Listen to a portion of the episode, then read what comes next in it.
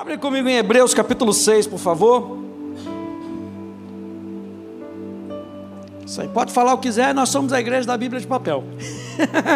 Tem lá casa de papel e nós somos la igreja de la Bíblia de papel.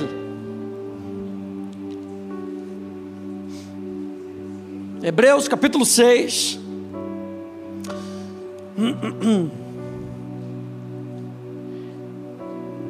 E aí nas nossas conexões, aqui em Ribeirão Preto, a gente veio esse mês de setembro falando da nossa jornada em Cristo.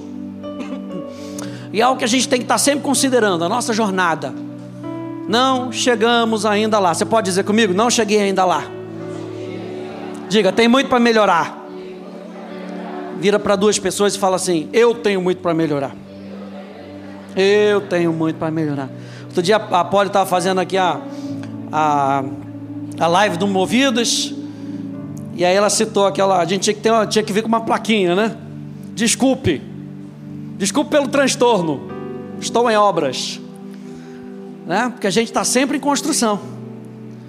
E Hebreus capítulo seis, o autor do livro de Hebreus, ele começa dizendo assim, no versículo primeiro, ele diz: por isso, deixando os princípios elementares. E aqui, você sabe que a Bíblia não foi escrita em capítulos, o escritor de Hebreus foi escrevendo, e foi escrevendo, e foi escrevendo, e quando ele diz por isso, é porque tem algo anterior. E quando ele está terminando aqui, o suposto capítulo cinco, ele está falando de que tem muito mais para falar para a gente. Quantos aí amam um Deus que tem muito mais para falar para a gente? Aquilo que ele falou ontem, ele tem muito mais para falar. E aqui quando ele fala aqui no verso, verso onze, ele diz: a esse respeito, ou seja, ele já está puxando para o anterior também, ele já está puxando para os versículos anteriores. O que, que o escritor de Hebreus está falando? Sobre Jesus ser o nosso sumo sacerdote. Ele está falando, Jesus é o nosso sumo sacerdote, ele padeceu por nós, ele morreu no nosso lugar, ele foi para a cruz, e hoje ele está à destra de Deus, intercedendo por nós. Ele aprendeu, diz aqui que como homem, ele aprendeu pelas coisas que ele sofreu, e porque ele foi aperfeiçoado, diga aperfeiçoado, na sua humanidade ele chegou à maturidade, ele pôde se tornar o autor da nossa salvação. É isso que ele está trazendo aqui no final do capítulo cinco, e aí ele diz, então com relação a isso, verso onze, Hebreus capítulo cinco, verso onze, temos muitas coisas a dizer, coisas difíceis de explicar, mas veja, porque vocês ficaram com preguiça de ouvir. Então não era que era tão difícil de dizer, é que as pessoas eram tão difíceis de ouvir, que tinha que explicar, e explicar, e explicar, e explicar de novo, porque as pessoas estavam com preguiça de ouvir. E o escritor de Hebreus vai então trazendo isso, vai discursando isso. Eu grifei aqui na minha Bíblia, com preguiça de ouvir. No verso treze ele diz: ora, todo aquele que se alimenta de leite é inexperiente na palavra da justiça.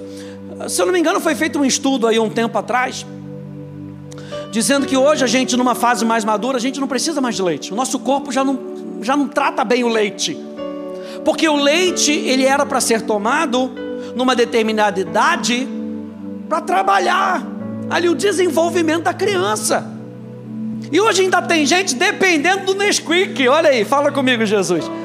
Oh glória, não vai dormir sem Nesquik. Olha aí, Jesus. Porque parece que é aquela, eu preciso daquilo, eu preciso. Não estou falando do natural, estou falando do espiritual. Eu estou falando que muitas vezes a gente está ainda nos rudimentos, nas coisinhas lá, naquele leitinho que é bom. Gente, o leite que o apóstolo, o escritor de Hebreus aqui está falando, é um leite bom. O apóstolo Pedro vai dizer: olha, o leite que é para a salvação, os rudimentos que são para a salvação. Mas quando a gente entra agora no capítulo seis, ele fala: por isso, deixando os princípios elementares da doutrina de Cristo, avancemos. Ele não está falando que agora você tem que chutar o pau da barraca, e eu não preciso mais ouvir sobre salvação, por exemplo. Eu não preciso ouvir mais sobre fé. Eu não preciso ouvir mais sobre arrependimento. Ele está falando, é tempo de nós avançarmos. Eu digo para você hoje aqui nessa noite, se você veio aqui para ouvir essa mensagem que Deus colocou no meu coração, é porque é tempo da gente avançar. É tempo da gente avançar. Ele fala, então vamos avançar para aquilo que é perfeito. A palavra perfeito aqui é maduro. Vamos avançar para a maturidade.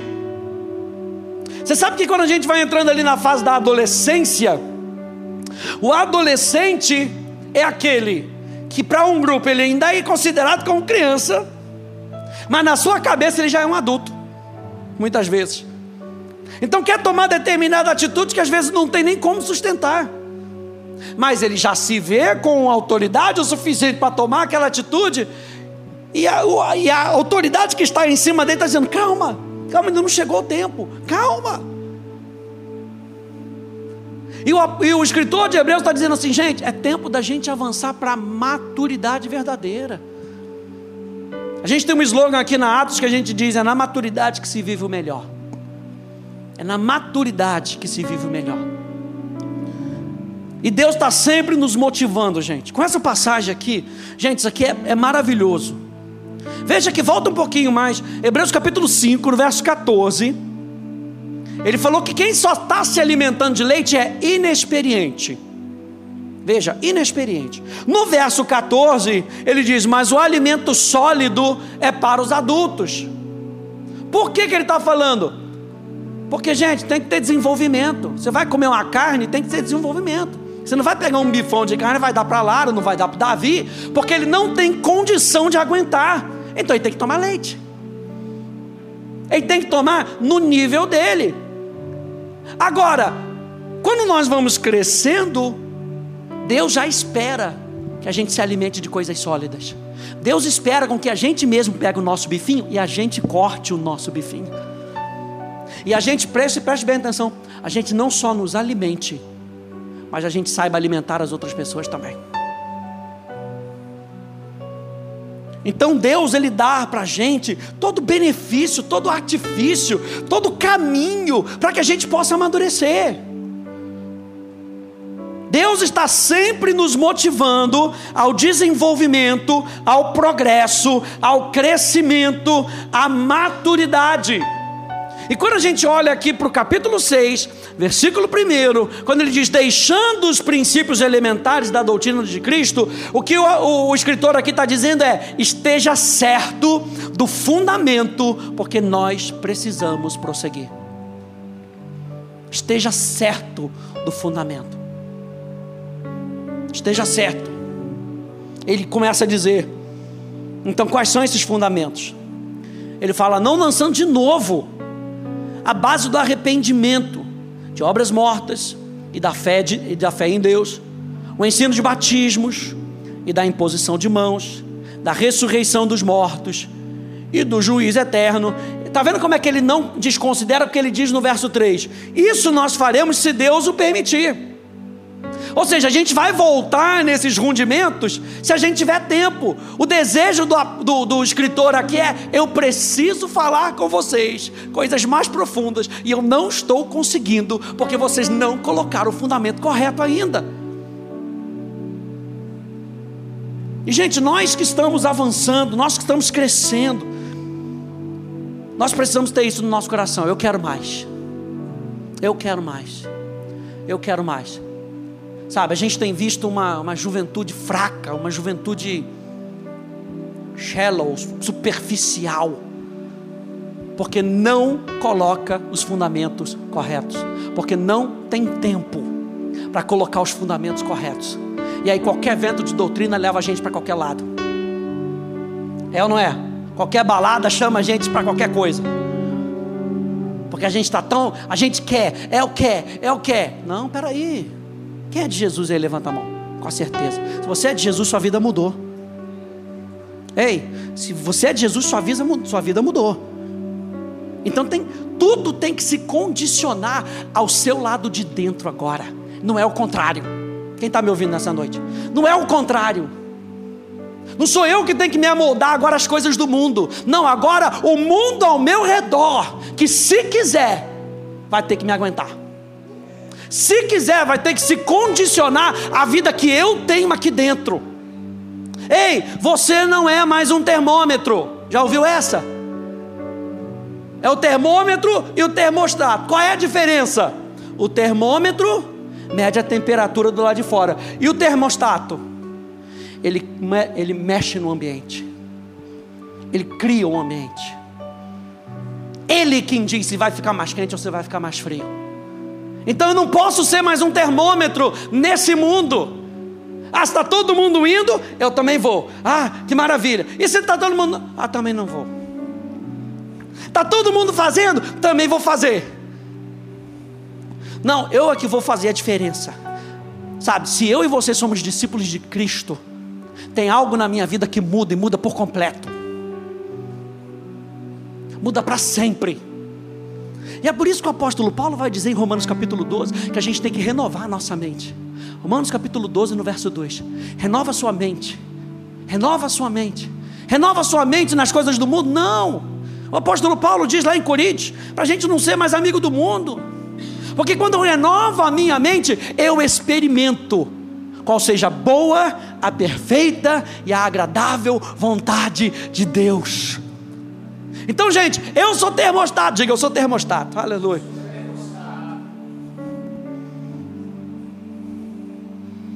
E ele está falando, então vamos avançar, gente.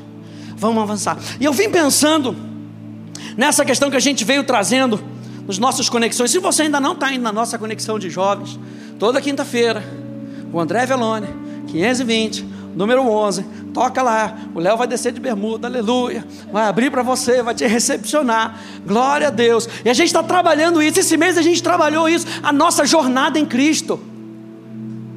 Veja, é um posicionamento. A conversão, gente, é uma decisão de mudança de vida. Eu decidi me entregar para Jesus. Quando eu decidi me entregar para Jesus, tudo que é de Jesus veio habitar dentro de mim. Então tudo que está dentro de mim se torna céu.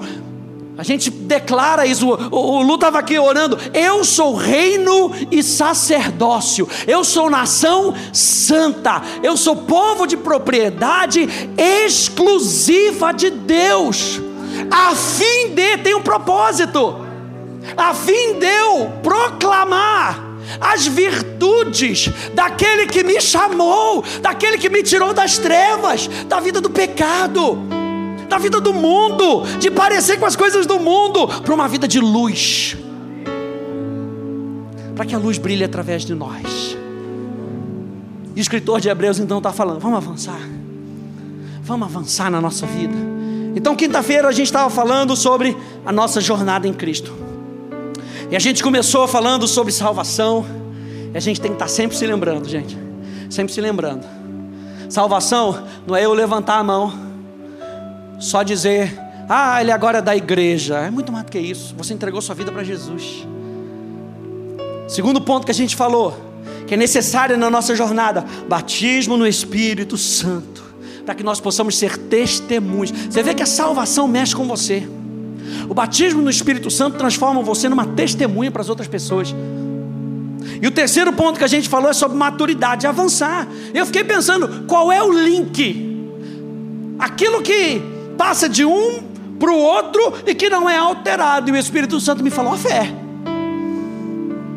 Eu recebi a Jesus pela fé. Eu recebo o batismo no Espírito Santo pela fé. E eu amadureço pela fé.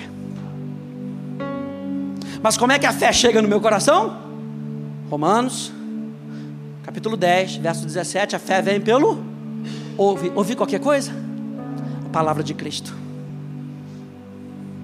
Então como é que eu recebo a Jesus? Pela fé, ouvindo a palavra de Cristo. Como é que eu recebo o batismo no Espírito Santo? Pela fé, ouvindo a palavra de Cristo. Como é que eu amadureço na minha jornada? Pela fé, ouvindo a palavra de Cristo. A fé, gente, é fundamental, porque qualquer nível de crescimento é, é fundamental para qualquer nível de crescimento da nossa vida. A nossa vida não vai progredir até o momento em que a gente decida colocar em prática o que sabemos que devemos fazer. a nossa vida não vai progredir, até o momento em que a gente decida colocar em prática o que sabemos que devemos fazer. Isso a Bíblia chama de certeza. Abra comigo então um pouquinho mais para frente, Hebreus capítulo onze. Falei para mim mesmo que não ia demorar muito. Hebreus capítulo onze. Eu sempre faço essa promessa para mim mesmo, nunca consigo cumprir. Hebreus capítulo onze, no verso um. Olha só que interessante.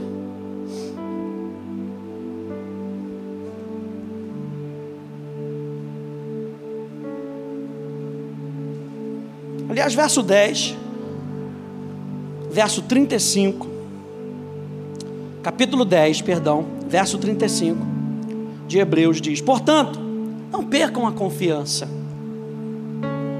porque ela tem grande recompensa. Vocês precisam perseverar para que, havendo feito a vontade de Deus, alcanceis a promessa. Porque ainda dentro de pouco tempo aquele que vem virá e não irá demorar, mas o justo viverá pela fé. Está lendo aí comigo? O justo viverá pela fé. Como é que o justo vai viver? Pela fé. Como é que a fé vem? Por ouvir. Então eu ouço, pratico, e isso se torna o meu estilo de vida. Você sabe que toda prática, depois que é sustentada, ela vira um hábito, depois de um tempo. E esse hábito define tudo aquilo que a gente é. Então quanto mais eu ouço a palavra de Cristo, mais eu pareço com Jesus. E quanto mais eu pareço com Jesus, mais as pessoas ao meu redor vão ser impactadas, gente. Olha só, continua lendo aí. E diz assim: e se retroceder, ou seja, tem a... tem a possibilidade de retroceder, e fala, se retroceder, dele a minha alma não se agradará. Quem está dizendo isso é Deus. Nós, porém, não somos dos que retrocedem para a perdição, mas somos da fé para a preservação da alma. Agora, capítulo onze, verso um, ora, então, classificação de fé. O que é fé? É a certeza de coisas que se esperam, a convicção de fatos que não se vê. Eu falei para você que a nossa vida não vai progredir até o momento em que a gente decida. E qual é o momento da decisão? É o momento que a certeza entra. É o momento que a certeza entra. É quando a gente decide: esse lugar não é para mim. Acabou, não tem mais o que fazer. Se esse lugar já não é mais para mim, eu não volto mais ali. Se esse tipo de companhia não é mais para mim, acabou. A certeza define tudo. Se o tipo de palavreado não é mais para mim, acabou, ninguém precisa me falar mais nada. Já não é mais para mim. Certeza, certeza de coisas que se... a convicção de fatos que não se veem. Verso dois. Pois pela fé, diga, pela fé, os antigos obtiveram bom testemunho. Como? Pela fé. Como é que a fé vem? Por ouvir a palavra de Cristo. Eu estou falando que a fé é necessária para a gente amadurecer. E o escritor de Hebreus então vai escrever um capítulo todo só para dizer como era o estilo de vida daquele que vivia pela fé. Qual era o tipo de decisão que ele tinha que tomar? E a Bíblia diz aqui no verso dois que pela fé ele obteve bom testemunho. Eu acho interessante porque esse obter te- te- é, bom testemunho fala de Deus se agradando do estilo de vida daquela pessoa. Então toda vez que você vir aqui em Hebreus, bom testemunho, número um, Deus está se agradando do estilo de vida daquela pessoa. A minha pergunta é: será que a nossa vida está dando bom testemunho? Será que as nossas escolhas estão dando bom testemunho? Será que o nosso Instagram é um Instagram de bom testemunho? De Deus olhar, será que Deus seguiria a gente na, nas nossas redes sociais? Epa, falei que eu ia. Será que Deus seguiria? Será que Deus iria me seguir como meu amigo lá no Facebook? Porque, gente, tem gente que não dá. Tem gente que quando você começa ali, eu deixo de seguir. Porque, gente, eu e você precisamos, como crentes, como filhos de Deus, viver pela fé. E pela fé eu posso dar bons testemunhos. Número um, bom testemunho era então Deus se agradando daquela pessoa. Número dois, o bom testemunho fala de tornar-se testemunha com a sua vida. Número um, como Deus me vê. Número dois, como eu estou me mostrando para as pessoas. É ou não é? Às vezes é até fácil vir para a igreja, cantar música, repetir música que a gente gosta, né? Jesus, olha o Moisés aí, subiu no monte, igual que, igual que o Lu falou. Gente, não dá mais para terceirizar o nosso relacionamento com Deus. Sabe, é decisão assim, é decisão assim, Paloma. Tem que trazer a Bíblia. Traz a Bíblia? Trouxe. No outro dia, taca a Bíblia. Pronto, acabou, não tem, não tem mais. Sabe, no sábado, a, a, a, a livraria ainda está aberta. Então, dá para comprar. Sabe, às vezes a gente vai empurrando, olha, olha o nosso estilo de vida. Às vezes a gente vai empurrando, vai empurrando. Sabe que não precisa mais fazer aquilo, mas a gente vai empurrando, vai empurrando, e acha que Jesus está olhando para o outro lado. Não, Ele está com os olhos postos sobre os justos, eu e você, que aceitamos Jesus, porque Ele precisa nos corrigir, Ele precisa nos chamar para perto, para que a gente amadureça. Ele precisa disso, e Ele faz isso com o maior amor. Para quê? Para que a sua vida seja um bom testemunho para as pessoas, para que a sua vida represente Jesus. Tem crente hoje que tinha que tirar os, aqueles stickers do, do, do, do carro de Jesus, tinha que tirar, porque ainda não tomou a decisão genuína de viver para Jesus, de que Jesus viva através dele. Isso é ser discípulo de Cristo, com que Cristo viva através de mim, para que eu possa dar bom testemunho para as pessoas. Estou abaixando muito, Léo? Tô, tô... Tá, vou tentar. Três, então pela fé, a fé vem pela fé, ah, a fé vem pela fé, a fé vem pelo ouvir. A fé nos ajuda a amadurecer, a dar bons testemunhos. Olha só o verso três. Pela fé, nós entendemos. Pela fé, nós entendemos. Então, pastor Hélio sempre fala, não é com a nossa razão. Como é que eu entendo? Pela fé. Pela fé, nós entendemos que o universo foi formado pela palavra de Deus, de maneira que o visível veio a existir das coisas que não são visíveis. Minha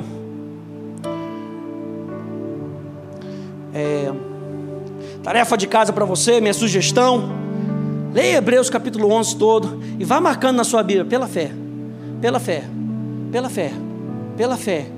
Dá trabalho, gente, é isso mesmo, tem que dar trabalho. Marca pela fé, pela fé, aí você tem que ler. Tem que ler tudo, para achar todos os pelas fés.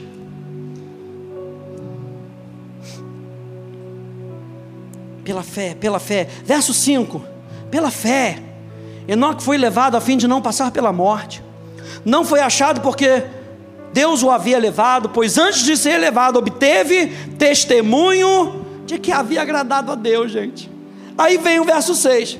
De fato, sem fé é impossível. Impossível dar bom testemunho. É impossível agradar a Deus. A palavra agradar a Deus aqui no grego, ela tem o sentido de andar tão próximo de Deus que você anda de mãos dadas com Ele.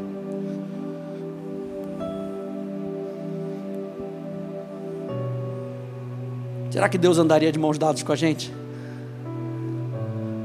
Com tudo que, aquilo que a gente tem feito, com tudo aquilo que a gente tem postado?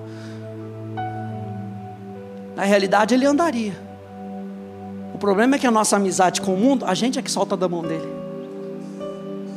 A gente solta da mão dele, vai brincar com o mundo. Aí a gente vai ler Oséias. Oséias era justamente isso. Se você for ler o livro de Oséias, você vai ver que Deus fala assim: casa com a prostituta. Oséias, pode casar com a prostituta, para você entender o que, que eu passo. O livro de Oséias é um livro maravilhoso, mas é um livro pesado, porque Deus fala assim: pode casar. Aí o que acontecia? Oséias foi lá, casou com ela, daqui a pouco ela fugia, aí se prostituía. Oséias vai lá, ia atrás dela, corria, daqui a pouco onde é que estava ela? Fugiu de novo. E quantas vezes a gente fica nessa, né? Segura a mão de Jesus, segura na mão de Deus, oh, oh, oh. Daqui a pouco larga, aí vai segurar a mão do mundo, aí anda com o mundo, porque o mundo é, o mundo é diversão, o mundo é diversão, o mundo é maravilha, mas o mundo está indo para o inferno. A gente não sabe que a maior alegria que a gente tem em Jesus não é a alegria das coisas que estão acontecendo lá de fora, não é baladinha, não é, não, acontece a transformação aqui dentro. Aí quando eu passo pelo meio da dificuldade, eu passo de cabeça erguida, sabe, eu passo sabendo quem é que está comigo. A alegria do meu coração de saber que ainda que eu ande pelo vale da sombra da morte, Ele está comigo. Eu sei que isso é melhor do que qualquer festa, do que qualquer parada, do que qualquer... É melhor, é muito melhor. Pela fé, de fato, sem fé, é impossível agradar a Deus. Porque é necessário, diga, é necessário, que aquele que se aproxima de Deus creia que Ele existe e que recompensa os que o buscam. E aí você vai lendo, é pela fé, é pela fé, e você vai vendo, gente, as decisões. Presta atenção, a gente está falando que pela fé eles obtiveram bom testemunho. Lembra que é convicção, a fé é convicção, eles tiveram que escolher. Gente, você vai ler aqui na, na, na parte aqui de, de Moisés, nossa, o que esse camarada teve que escolher? Ele preferiu as coisas de Deus do que os prazeres do palácio. Está escrito, ele preferiu. Então, se a gente quer seguir a Deus nessa jornada, vai ter um momento que a gente vai ter que fazer uma preferência. Preferência. Pela fé, pela fé Abraão, pela fé Moisés, pela fé, verso trinta. Agora sim, verso trinta, vamos lá. Pela fé ruíram as muralhas de Jericó. Ah, pastor, é isso que eu quero ver na minha vida. Aleluia, quero ver milagre. Mas tudo começa lá na certeza e na convicção do coração. Pela fé ruíram as muralhas de Jericó, depois de rodeadas por sete dias. Pela fé, Raab, a prostituta, não foi destruída com os desobedientes, porque acolheu os espias com paz. Foi uma decisão que Raab fez, de abandonar o que ela estava fazendo para acolher os homens de Deus, e aí se juntar a um povo escolhido. Verso trinta e dois, e o que mais eu direi? Gente, ainda tinha mais. Certamente me faltará o tempo necessário para falar de Gideão, de Baraque, de Sansão, de Jefté, de Davi, de Samuel e dos profetas, os quais por meio da fé, diga, por meio da fé, hum, conquistaram reinos, praticaram a justiça. Veja, conquistaram, praticaram a justiça, obtiveram promessas, fecharam a boca de leões, extinguiram a violência do fogo, escaparam de ser mortos à espada, da fraqueza tiraram força, fizeram-se poderosos na guerra, puseram em fuga exércitos estrangeiros, mulheres receberam pela ressurreição os seus mortos, alguns foram torturados, não aceitando o seu resgate, para obterem superior ressurreição. Outros, por sua vez, passaram pela prova de zomba, deixa-te zombar. Gente, é tudo pela fé. Passaram pela prova de zombaria e açoites, sim, até de algemas e prisões. Foram apedrejados, cerrados ao meio, mortos ao fio da espada, andaram como peregrinos, vestidos de peles de ovelhas e de cabras, passaram por necessidades, foram afligidos e maltratados. Verso trinta e oito, esses que pela fé obtiveram bom testemunho, o mundo não era digno deles. Ah. Será que na nossa lápide, no dia da nossa morte lá, foram fazer, pagarem aquela lápide bonita para você, né? Será que vai estar lá bom testemunho? Será que vai estar escrito: o mundo não era digno dela? Ou será que vai estar escrito: amiga do mundo? O mundo não era digno dessas pessoas.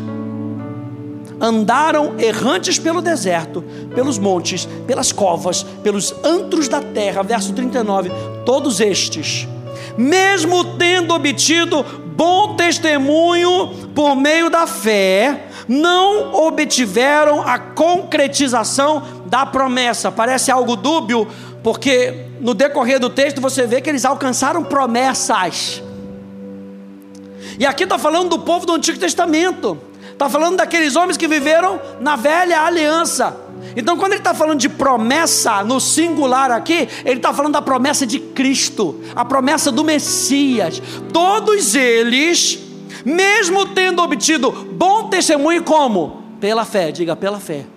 Pela fé, eles obtiveram bom testemunho, mesmo assim, eles não viram a concretização da promessa. Mas presta atenção, porque Deus tinha previsto algo melhor para nós, para que eles, sem nós, não fossem aperfeiçoados. O que que é esse algo melhor para nós?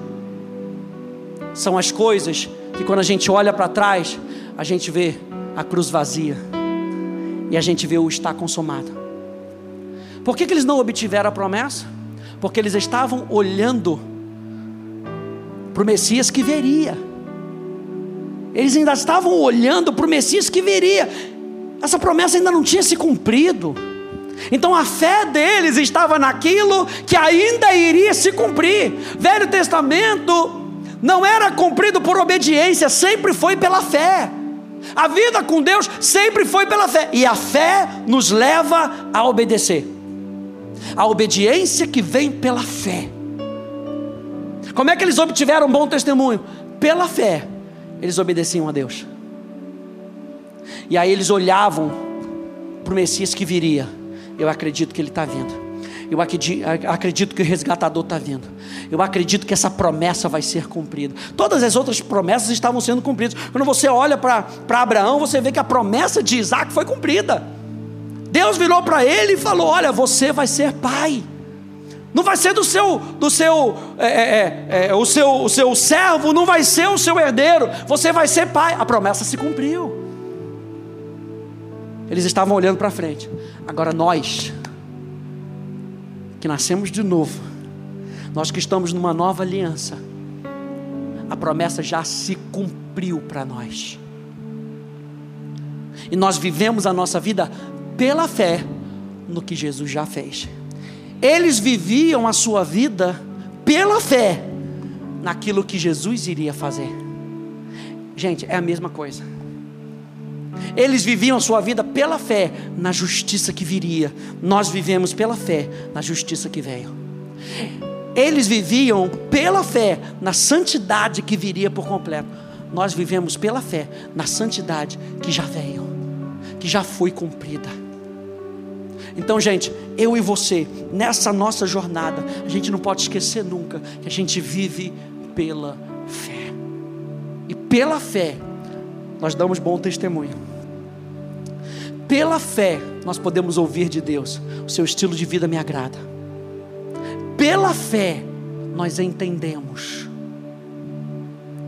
Pela fé, nós olhamos para aquilo que Jesus Cristo já fez. E isso muda toda a nossa história. É pela fé que nós vivemos, gente. É pela fé que nós vivemos. Fique de pé comigo, por favor.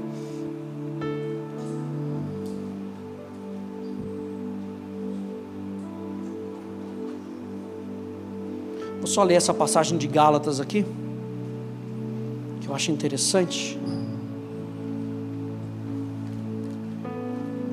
Gálatas capítulo três, do verso um, verso sete, ele fala assim: ó Gálatas insensatos, Agora o apóstolo Paulo falando, Gálatas insensatos. A palavra insensato aqui é sem conhecimento, sem entendimento, deficiente no conhecimento. Insensato, deficiente no conhecimento, sem entendimento, imprudente. Quem foi que enfeitiçou vocês? Não foi diante dos olhos de vocês que Jesus Cristo foi exposto como crucificado? O apóstolo Paulo está falando, lembra lá da carta lá dos Hebreus? É pela fé naquilo que já foi feito. Por que que vocês ainda estão sem conhecimento, se Jesus Cristo já fez isso por você? Vamos parar de brincar, gente. É com base naquilo que Jesus já fez na nossa vida. Ele diz, quero apenas saber disso, vocês receberam o Espírito pelas obras da lei. E a obra da lei aqui é uma maneira antiga do apóstolo Paulo falar de legalismo. Não existia essa palavra legalismo na Bíblia. A palavra que o apóstolo Paulo usa aqui no grego é obras da lei. E o legalismo, ele é tudo aquilo que eu preciso fazer em nome de Deus, sem Deus. Sem Deus está comigo. Legalismo. Ele fala, vocês receberam o Espírito Santo pelas obras da lei ou pela pregação da fé? Será que vocês são tão insensatos que, tendo começado no Espírito, agora querem se aperfeiçoar na carne, na natureza pecaminosa? Será que vocês entregaram a sua vida para Jesus e agora vocês vão voltar a viver na carne, como mundanos? Como diz numa outra versão, como pessoas meramente não transformadas. Será que é esse o estilo de vida que você quer? Será que vocês sofreram tantas coisas em vão? Será, será que é na verdade, será que na verdade foram em vão? Aquele que lhes concede o Espírito e que opera milagres entre vocês, será que ele o faz pelas obras da lei ou pela pregação da fé? Verso seis, é o caso de Abraão, que creu em Deus, e isso lhe foi atribuído para a justiça. Verso sete, saibam, portanto, que os que têm fé é que são os filhos de Abraão. O que o apóstolo Paulo está falando? Quem vive pela fé usufrui da herança de Abraão. Quem é que usufrui da herança de Abraão? Os que vivem pela fé. Então diga, pela fé. Então, gente, não é um estilo de vida que a gente vive de qualquer maneira. Não é um estilo de vida que a gente vive para qualquer maneira, para viver qualquer coisa. Não, gente. A chamada é sempre a gente andar mais perto de Jesus. Sempre, sempre, sempre. Com alegria no nosso coração. Mas começa sempre pelas nossas decisões. Que tipo de decisão a gente tem feito? Não, dá tempo, dá tempo, dá tempo, dá tempo de... Por isso que ele diz, se arrependa. Você vai ver lá a igreja de Éfeso em Apocalipse. Sempre, sempre o Espírito Santo está dando ali, ó, se arrependa, se arrependa, se arrependa, se arrependa, volta, se arrependa, porque é pela fé, é pela fé, a nossa vida é pela fé. Aqueles que se aproximam de Deus devem crer que Ele é, e que se to- Ele se torna galardoador, o presenteador daqueles que o buscam. E como é que nós buscamos a Deus? Pela fé. Buscar a Deus não é buscar a Deus na igreja só, é todos os dias. O justo viverá pela fé. Não diz viverá pela fé na igreja. O justo viverá pela fé. Ponto final. Fecha um pouquinho os teus olhos.